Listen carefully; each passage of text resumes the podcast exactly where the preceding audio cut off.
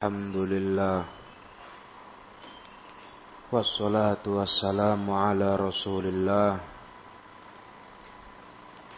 wa ala alihi wa sahbihi wa mawalah.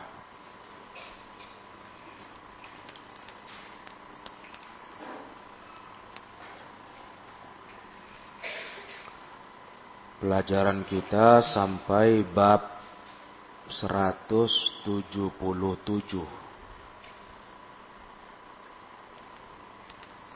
Yaitu bab Al-Mustabani. Al-Mustabani maqala fa'alal awal.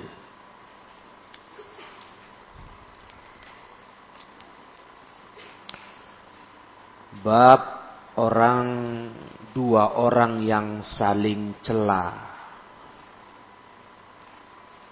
Dua orang yang saling cela. Saling cela. Saling maki. Maqala itu sesuai dengan ucapan keduanya. Dua-duanya jelek.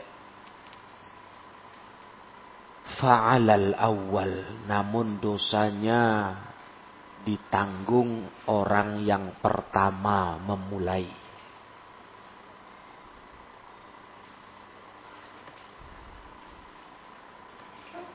Dua orang yang saling cela, maka dosanya ditanggung orang yang pertama memulai.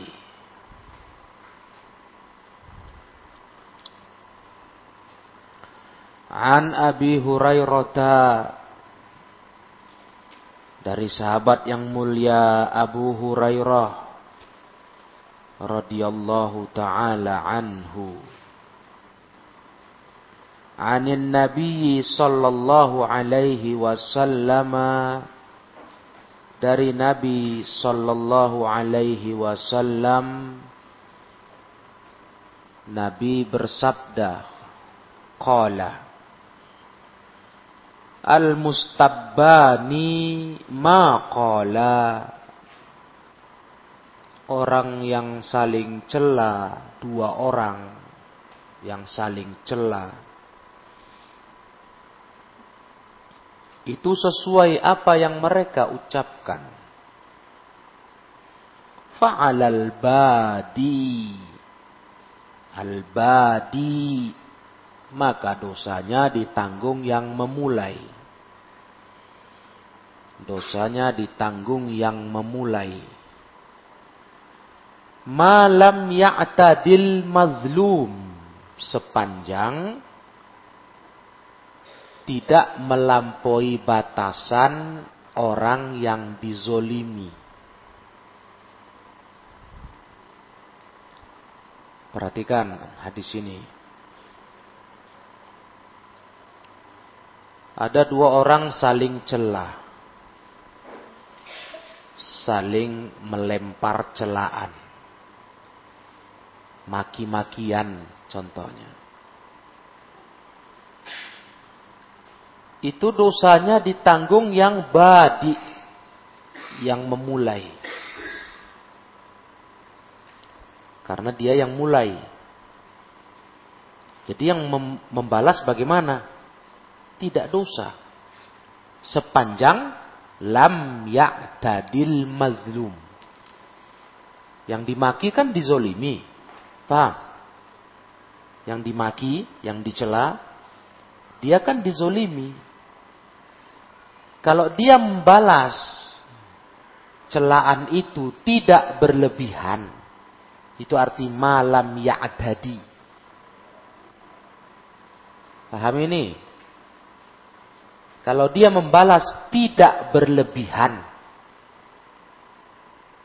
maka dia tidak berdosa.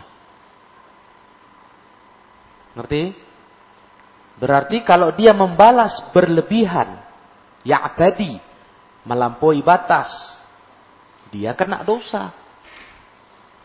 Begitulah syarahnya. Itu yang disyarah oleh para ulama. Ada contoh misalnya dicontohkan oleh ulama. Misalnya ada seorang yang memulai. Dia berkata begini, ya kal. Itu makian kan? Hei anjing, ya kan? Ya kal. Nah. Yang dimaki kalau membalas juga berkata, ya kalb, itu tidak dosa. Nah, itu dia syarahnya ulama. Tapi kalau kau balas dua kali, misalnya, bahasa Indonesia, ini bahasa Arab dicontohkan ulama. Bahasa Indonesia, anjing kau, kata orang. Kau balas, kau anjing. Itu enggak berdosa yang membalas, yang dizolimi. Tapi kalau kau balas dua kali, anjing kau anjing. Dua kali. Marotain. Kau dosa. Paham tuh? Begitu dikatakan ulama. Nah, ya kal fayaruddu alaihi marotaini. Nah, itu melampaui batas. Dia bilang kau anjing sekali. Dimakinya kita anjing. Enak kali dia nganjingkan kita, ya kan? Kan kurang ajar mulut itu.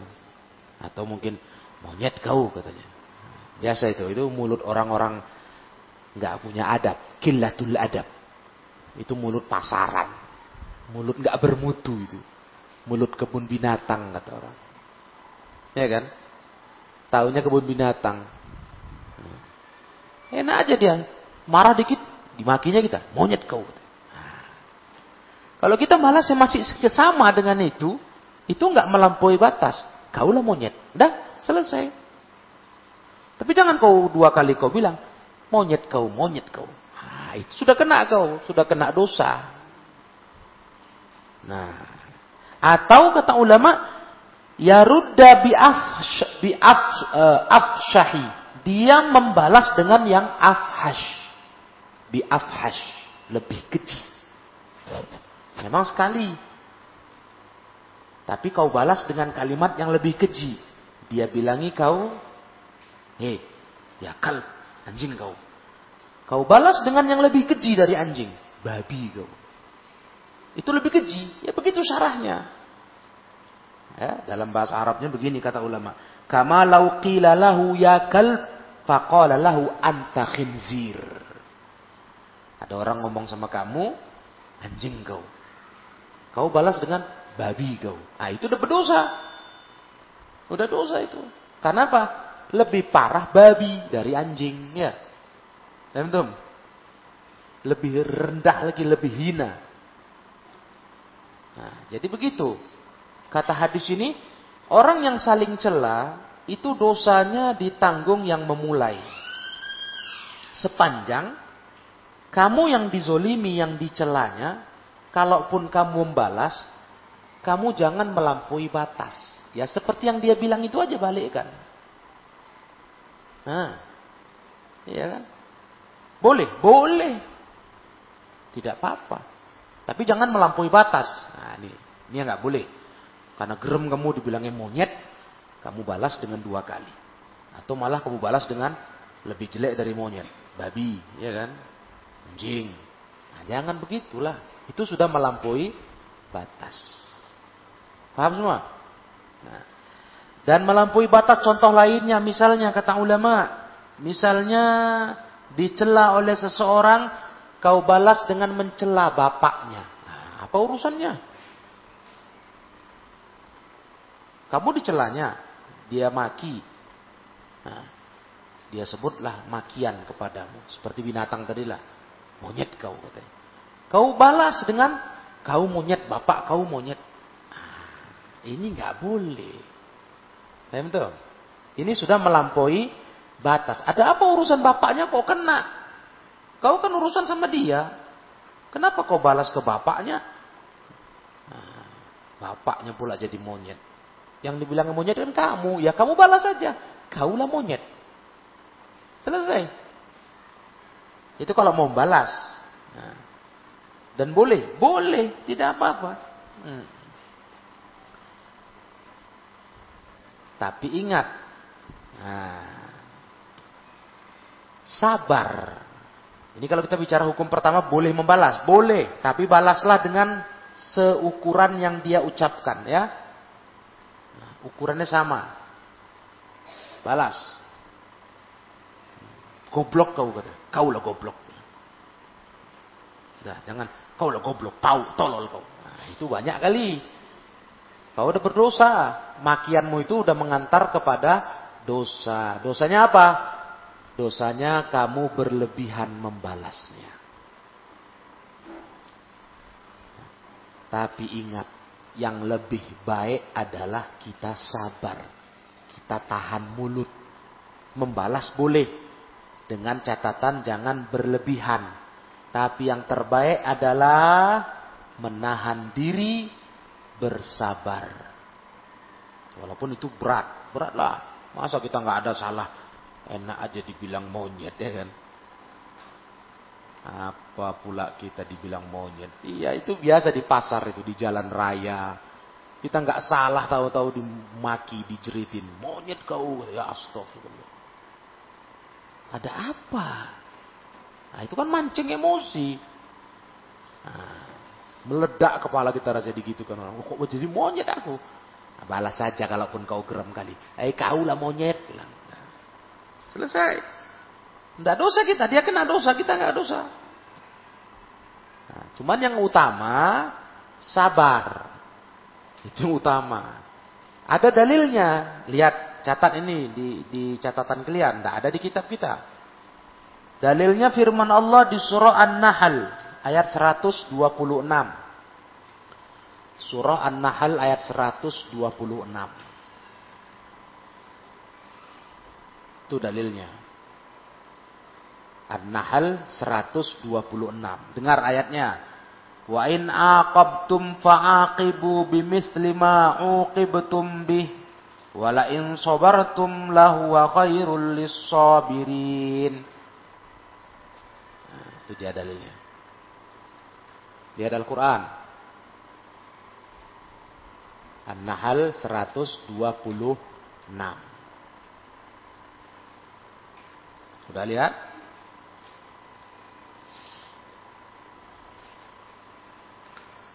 Itu satu. Dalil yang dipakai ulama boleh membalas ucapan orang yang buruk kepada kita menggunakan ucapan makian. Kita balas dengan ucapan yang sama.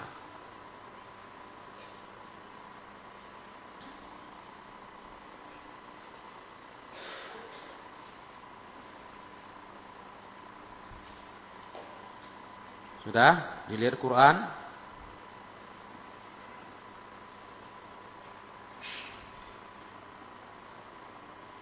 An-Nahl 126. Sudah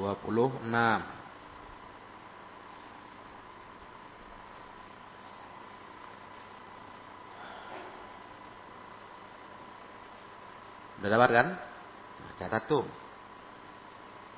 Karena nanti orang ditanya kalian dalilnya. Masa dimaki orang boleh balas maki? Kan gitu kan? Loh, janganlah, harus sabarlah. Enggak ada boleh. Tapi yang utama sabar, betul. Jangan dibilang enggak boleh dibalas, boleh. Tapi yang utama sabar. Iya, karena tiap orang beda-beda ya. Ada orang yang mungkin sabar dimaki orang. Ada yang enggak tahan dia, sesak dadanya. Ya kan? Sesak dadanya, tahu-tahu dimaki gitu. Waduh.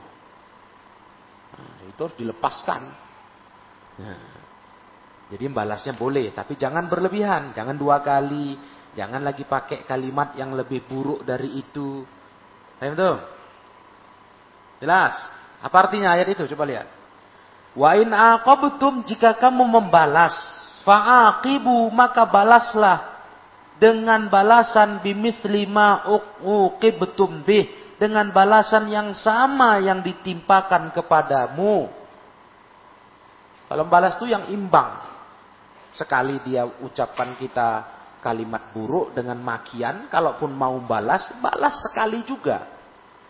Nah, tapi walain sobartum, kalau kalian sabar, perhatikan itu, kalau kalian sabar, nah, maka itulah yang terbaik, ya kan? Kalau kalian sabar, nah, itu yang terbaik. Sabar itu lebih bagus. Tapi ya itu.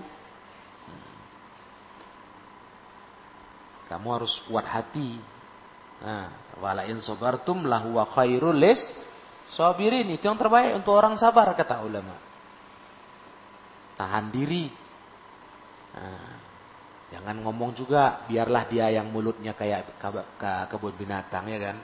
Kita jangan. Misalnya begitu. Itu satu dalilnya. Juga dalil berikutnya surah Syurah ayat 40. Surah Syurah ayat 40. Apa bunyinya? Wa jazaa'u sayyi'atin sayyi'atum mithluha. Balasan satu kejahatan itu kejahatan yang semisalnya, sekelasnya. Jadi boleh dibalas dengan balasan yang setimpal. Ini ibarat qisas, kata ulama. Kayak mengqisas. Qisas itu harus sama. Ya. Nggak boleh lebih. Nggak boleh lebih. Qisas itu harus sama. Potong kuping, ya kuping juga lah. Kuping bayar kuping, ya kan? Nah, kan begitu. Al-udhunu bil-udhuni wal-anfu bil-anfi wal ainu bil aini, congkel mata juga. Potong hidung, ya potong hidung juga, qisas. Nah, gitulah. Maka dalam hal mencela pun, ya mencela orang, membalas celaan orang setimpal. Kalau masih setimpal kalian buat, masih boleh. Itu tidak berdosa. Nah begitu. Jadi sepanjang syaratnya apa tadi? Lam ya'tadi al-mazlum. Janganlah melampaui batasan kamu yang dizolimi. Yang awal duluan kena maki. Kamu gak salah dimaki. Balas saja dengan makian yang setimpal. Nah, kalau mau balas. Tapi apa tadi yang bagus apa? Sabar. Allah yang bilang. Walain sobartum, kalau kalian sabar, lahuwa khairul lissabirin. Itu yang terbaiknya dari bagi orang yang sabar. Jelas sampai di sini? Paham udah hadis ini? Paham ya? Apa maksud hadis ini? Al-Mustabani maqala fa'alal badi ma lam ya'tadil mazlum. Baik.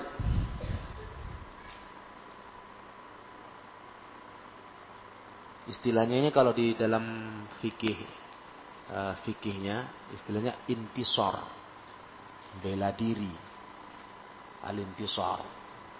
Jadi kita bela diri. Begitu dimaki kita, ya kita pun bela diri. Enak-enak aja aku dimaki gitu, ya kan? Kaulah itu kan gitu kita balas. Dia maki kita, monyet kau, kaulah monyet. Aku lah monyet, kau lah monyet. Nah, itu kalau masih satu balasannya, kamu nggak dosa. Nah, itu aja catatannya ya. Nah, tapi ingat, yang utama sabar, betul? Nah, sabar, tahan mulut sudah, urut dada, lapang dada. Nah, itu lebih bagus, lebih baik. Toyib. Kemudian hadis berikutnya an Anas anin Nabi sallallahu alaihi wasallam qala al-mustabbani ma qala fa'alal badi hatta ya'tadiyal mazlum. Sama itu juga sama. Hadisnya sama. Kata Nabi dari Anas radhiyallahu taala anhu, dua orang yang saling cela itu sesuai ucapan keduanya dosanya ditanggung yang memulai sampai yang dicela, yang dizolimi melampaui batasan dalam membalas. Nah, barulah dosanya bagi-bagi. Nah, kalau cuma satu-satu tadi, sekali maki dibalas sekali maki, itu dosanya nanggung siapa? Yang mulai. Entah? Nah, tapi kalau udah melampaui batas contohnya apa? 2 kali. Orang sekali 2 kali kau balas maki. Atau kau balas dengan kalimat yang lebih buruk. Lebih jelek. Atau kau balas dengan malah memaki bapaknya. Nah, itu salah. Ya. Itu kamu udah kena dosa. Nah. Ya lagi pula kok melibatkan bapak ya kan. Apa urusan bapak orang? Iya. Itu kampungan itu. Nah, ribut semua orang kok bapaknya dicantol-cantol, ya kan? Tuh, mental tempe, ya kan? Tempe digoreng yang enak. Kalau mental tempe nggak enak. Iya, masa pula ribut semua orang bapaknya ditarik-tarik. Bapak kau lah yang kok jadi bapaknya dimaki.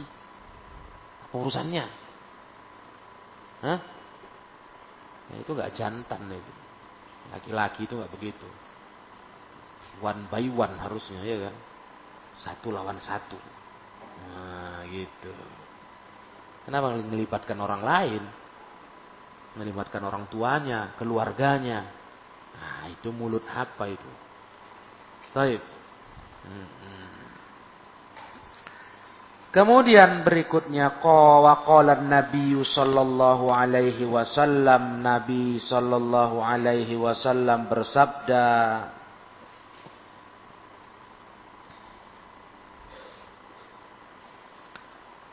atadruna mal adhu, tahu kalian apa itu al adhu? Al adhu ya, adhu bacanya. Apa arti al-adhu? Kalau dalam kalimat kata, itu artinya lihat catatan kaki nomor 3. Al-buhtan. Kebohongan. Tahu kalian apa itu al-adhu? Qalu Allahu wa rasuluhu a'lam. Kata para sahabat, Allah dan Rasulnya lebih tahu. Nah, itu adab sahabat. Mereka walaupun tahu, mereka nggak mau jawab. Mereka berkata Allah dan Rasulnya lebih tahu. Nah, kata Nabi, qala al-adhu itu adalah naqlul hadisi min ba'din nasi ila ba'din. Menukilkan berita, cerita dari sebagian manusia kepada yang lain. Nyampe-nyampekan cakap orang, kata kita. Untuk tujuan, lihat. Karena harus ada ininya, keterangan terusannya. Untuk tujuan liyufsidu bainahum, merusak hubungan di antara mereka. Kenapa penting ini diteruskan, kata Nabi, cakap Nabi ini? Karena ada bentuknya melaporkan cakap orang ke orang lain yang dia dibolehkan dalam agama. Jika tujuannya bukan untuk merusak hubungan.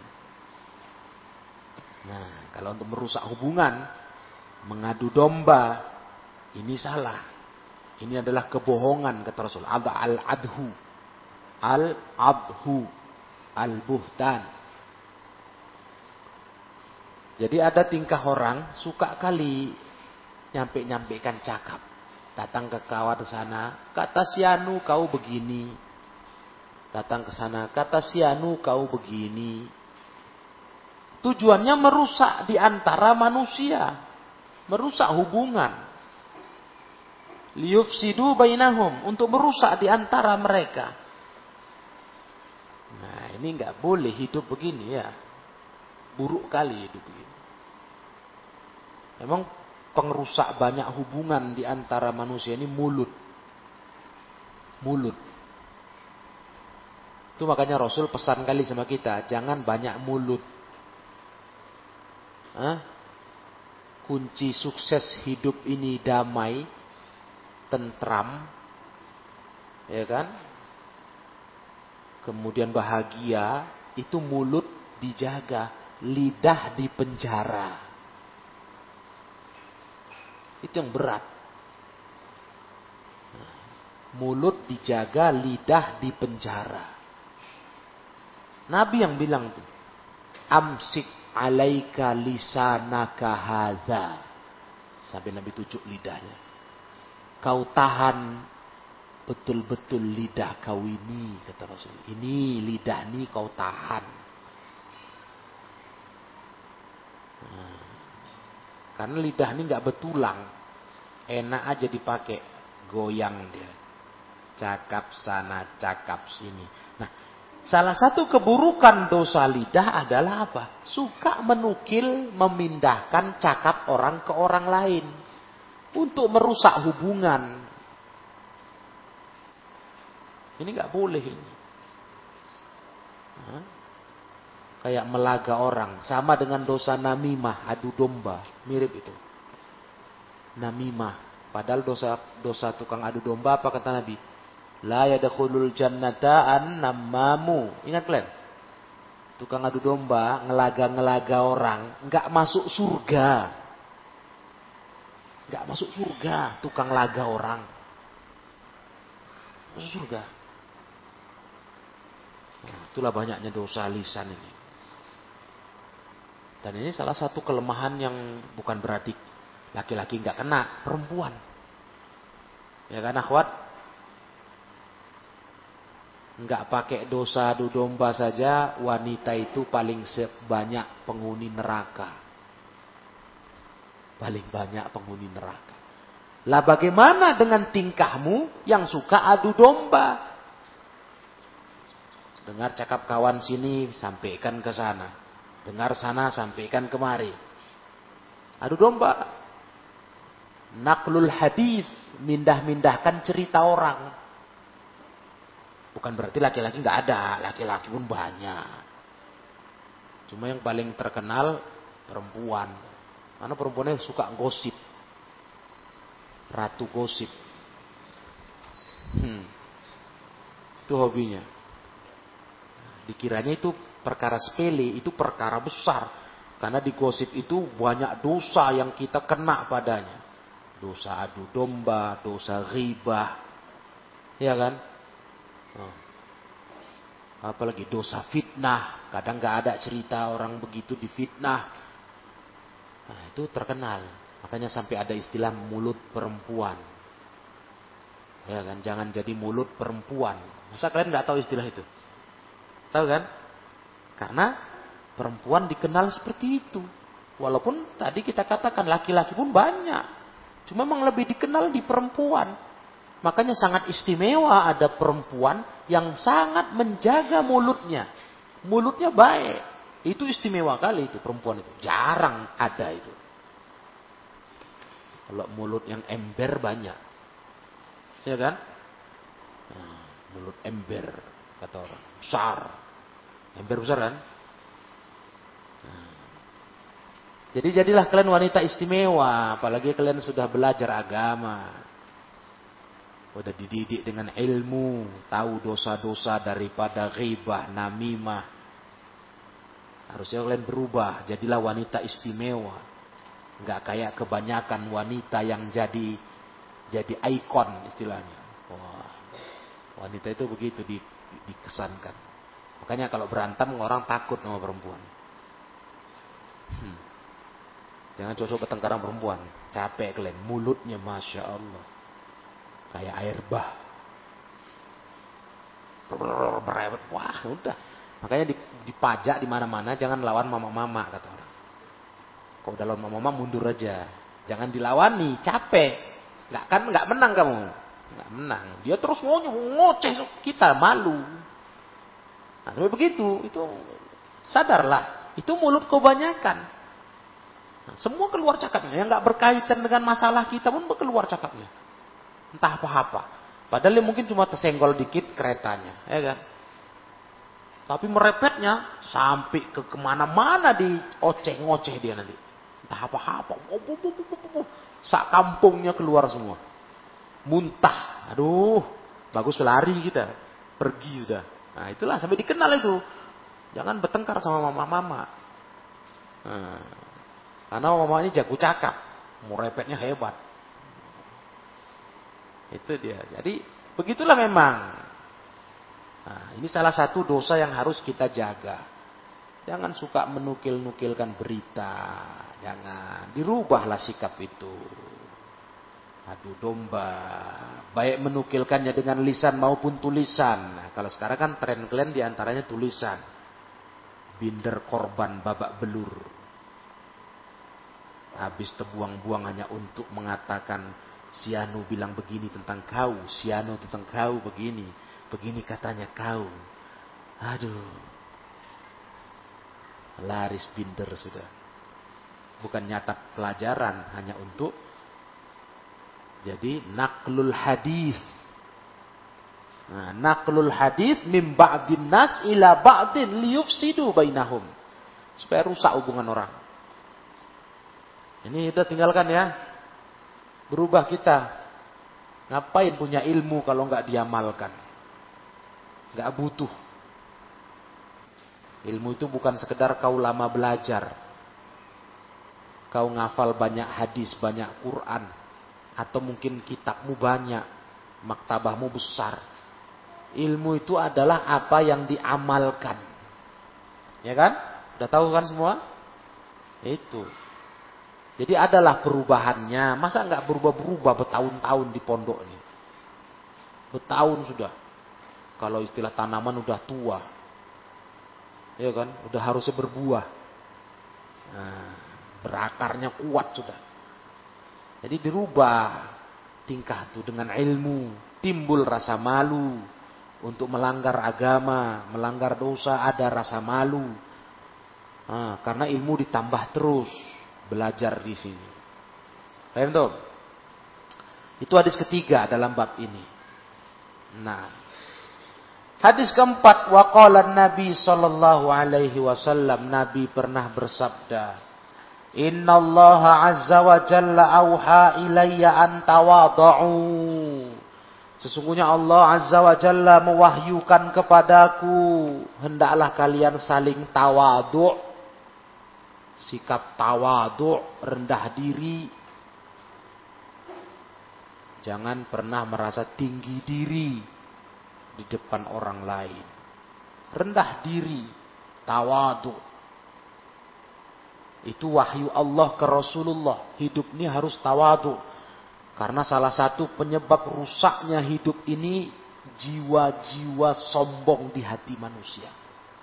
Itu bikin rusak hidup ini. Jiwa-jiwa sombong merasa tinggi. Merasa hebat dari orang lain.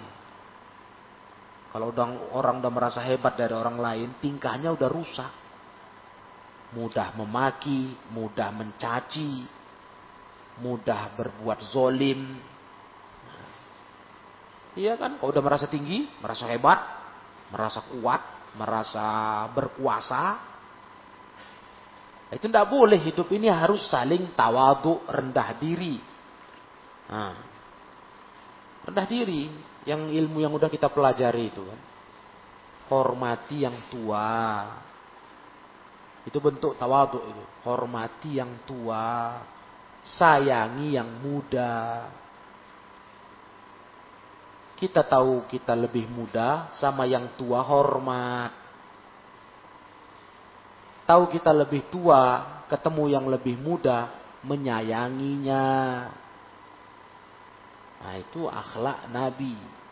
Tawadhu, rendah diri. Nah, itu pengertian sederhananya ya. Kalau pengertian panjang lebarnya panjang memang. Tawadhu itu macam-macam ulama mendefinisikan. Panjang. Jadi kita ambil yang sederhana, begitulah tawadhu. Tinggalkan rasa tinggi diri. Rasa hebat.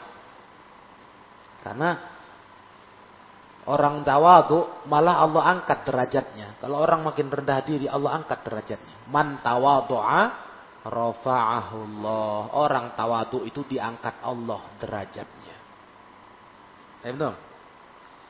Ya intinya enggak usah sombong lah. Apa mau disombongkan? Nah, kita lemah. Siapalah kita ini? Apa mau dilagakkan? Apa? Jadi lucu, orang sombong tuh lucu. Gak ada yang pantas disombong. Yang pantas sombong siapa? Allah. Allah yang pantas sombong. Maka Allah berkata, Al-Kibru ridai. Sombong itu selendangku, kata Allah. Allah yang pantas sombong. Lah kita mau disombongkan apa? Udahlah lemah. Fakir, miskin di depan Allah, butuh sama orang lain. Hidup ini mana bisa nggak butuh orang? Nah, ya kan? Mana bisa sendiri aja kamu tegak? Nggak bisa, kau butuh orang. Walaupun kau orang paling hebat kaya raya, kau butuh orang. Untuk apa uangmu itu kalau nggak ada orang lain yang bisa kau beli barangnya? Untuk apa? Hah? Jadi nggak bisa hidup nih merasa hebat. Jangan, itu bahaya, pantangan besar. La yadkhulul jannata man kana fi qalbihi mithqalu dzarratin min kibrin. Enggak masuk surga orang yang ada dalam hatinya sebesar biji dzarrah berupa kesombongan. Enggak masuk surga. Jadi enggak boleh kita sombong. Rasul suruh harus tawadhu. Nah, wala yabghi ba'dukum 'ala ba'din, dan jangan menganiaya sebagian kalian atas yang lain. Itulah kalau udah sombong ke situ jatuhnya nanti, aniaya. Menyakiti orang. Namanya udah sombong, udah enggak tawadhu, enggak rendah diri.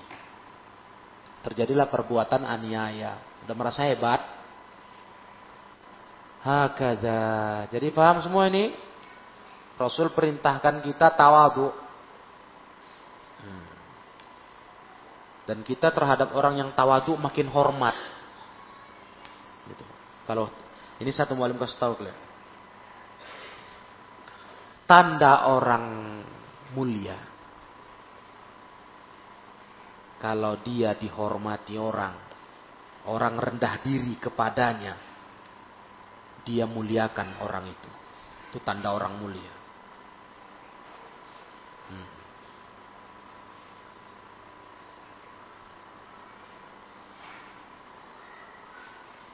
Kalau orang itu orang hina,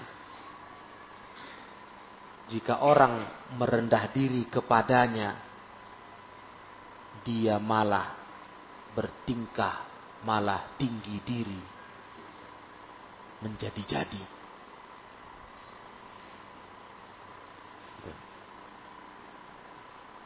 Ada pepatahnya itu. Hah?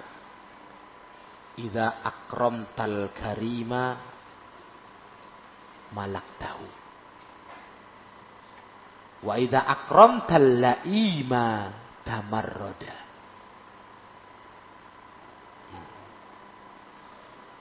Kalau kau muliakan orang mulia, kau hormati orang mulia, kau segan kepadanya, kau hormat, maka orang yang kau hormati itu, orang mulia itu, akan kau kuasai. Artinya, dia akan memuliakan kau juga. Malak tahu. Tahu diri dia. Itu yang kalau istilah bahasa kita sehari-hari, Anda sopan, kami segan. Ya kan? Nah, itu orang berakal, orang mulia itu. Disopanin, dia tambah segan sama kita. Karena kita sopan, kita rendah diri. Dia tambah segan. Anda sopan, kami segan. Tapi kalau yang kau muliakan orang hina, al-laim. Orang hina kau rendahkan, kau muliakan. Itu malah tamarroda. Malah menjadi-jadi, besar kepala. Gak tahu diri. Dikiranya orang yang memuliakan dia, yang merendahkan diri di depannya, orang hina. Dikiranya begitu. maka dibalasnya dengan bergaya. Nah inilah, ini ciri-ciri orang hina. Akram talaima tamarroda. Kenapa ini mu'allim kasih tahu? Karena ada dalam syariat Islam, boleh sombong di depan orang sombong. Tuh nanya, kalian tahu? Boleh sombong di depan orang sombong. Padahal sombong itu nggak boleh seharusnya. Tapi kalau ada orang sombong, kalian boleh sombongkan diri kalian di depannya. Jangan orang sombong tuh dikasih hati. Orang gak sopan tuh jangan disegani. Itu bahasa Medan. Betul? Datang kemari patenteng-patenteng. Sok hebat misalnya. Hei kau siapa? Misalnya. Oh jenderal aku teh. Jenderal itu kalau kau di tentara. Di sini kau siapa? Kau tamu. Betul? Misalnya begitu ya kan. Kau jenderal kalau kau di kantor kau di tentara. Kalau di sini kau tamu. Umpama, jenderal aku. Ya, kau jenderal di mana? Kami bukan jenderal, bukan prajurit kau. Kami santri. Tapi kalau kami tentara ya kau jenderal kami. Umpama itu ada orang lagak-lagak kemari sok jenderal. Tapi nggak ada jenderal begitu. Jenderal gadungan itu. Palsu. Nah. Misalnya begitu, gaya pula kemari, petentang-petenteng. Nah, jangan disegani, jangan kalian malah ciut. Sombong di depan orang sombong itu boleh. Paham tuh? Nah. Karena harus gitu, Anda sopan kami segan, Anda tak sopan kami tak segan. Mau siapapun kau, nggak ada kami segan. Kalau kau nggak sopan, iya kan? Petentang petenteng datang ke rumah kita, ketok pintu, gedor-gedor, masuk, buka nggak buka sepatu. Oh, ku penteng kau nanti bilang, ku buka sepatu kau. Nah, gitu, jangan kalian sungkan. Ih, ngeri ini ngeri. Sepatunya PDL, tau PDL? Sepatu tentara tuh PDL namanya. Wah, ngeri. Bajunya loreng. Wah, nggak apa peduli. Ini rumahku. Kok masuk pakai sepatu kau, kurang ajar. Buka sepatu kau bilang. Gitu. Ini pasti tentara gadungan ini. Entah tentara gila atau gila tentara. Ya kan salah satu itu. Mungkin tentara gila, dia tentara tapi gila atau gila tentara, tentara ecek-ecek, cuma gila tentara. Kalau tentara betulan mana mau begitu. Ya sopanlah dia duduk ke rumah orang walaupun pakai sepatu, tugasnya dibuka lah masuk rumah orang, masa pakai sepatu. Dengan gaya. Ini jangan-jangan gila tentara atau tentara gila. Itu contoh. Pokoknya rumusan kita begitu di hidup ini. Orang gak sopan kita gak segan. Tapi kalau orang sopan kita sangat segan. Karena kita orang mulia. Kita mau jadi orang mulia. Orang mulia itu disopani orang segan. Itu orang mulia. Paham semua? Nah, itu catatannya. Penting kalian ketahui itu. Sombong di depan orang sombong itu boleh. Malah ada beberapa pendapat bilang itu ibadah. Ya, ada pendapat ulama bilang begitu. Sampai ada yang bilang itu ibadah. Sombong di depan orang sombong. Ilahuna. Jadi habislah pelajaran kita semester ini. Mana bolpen dulu.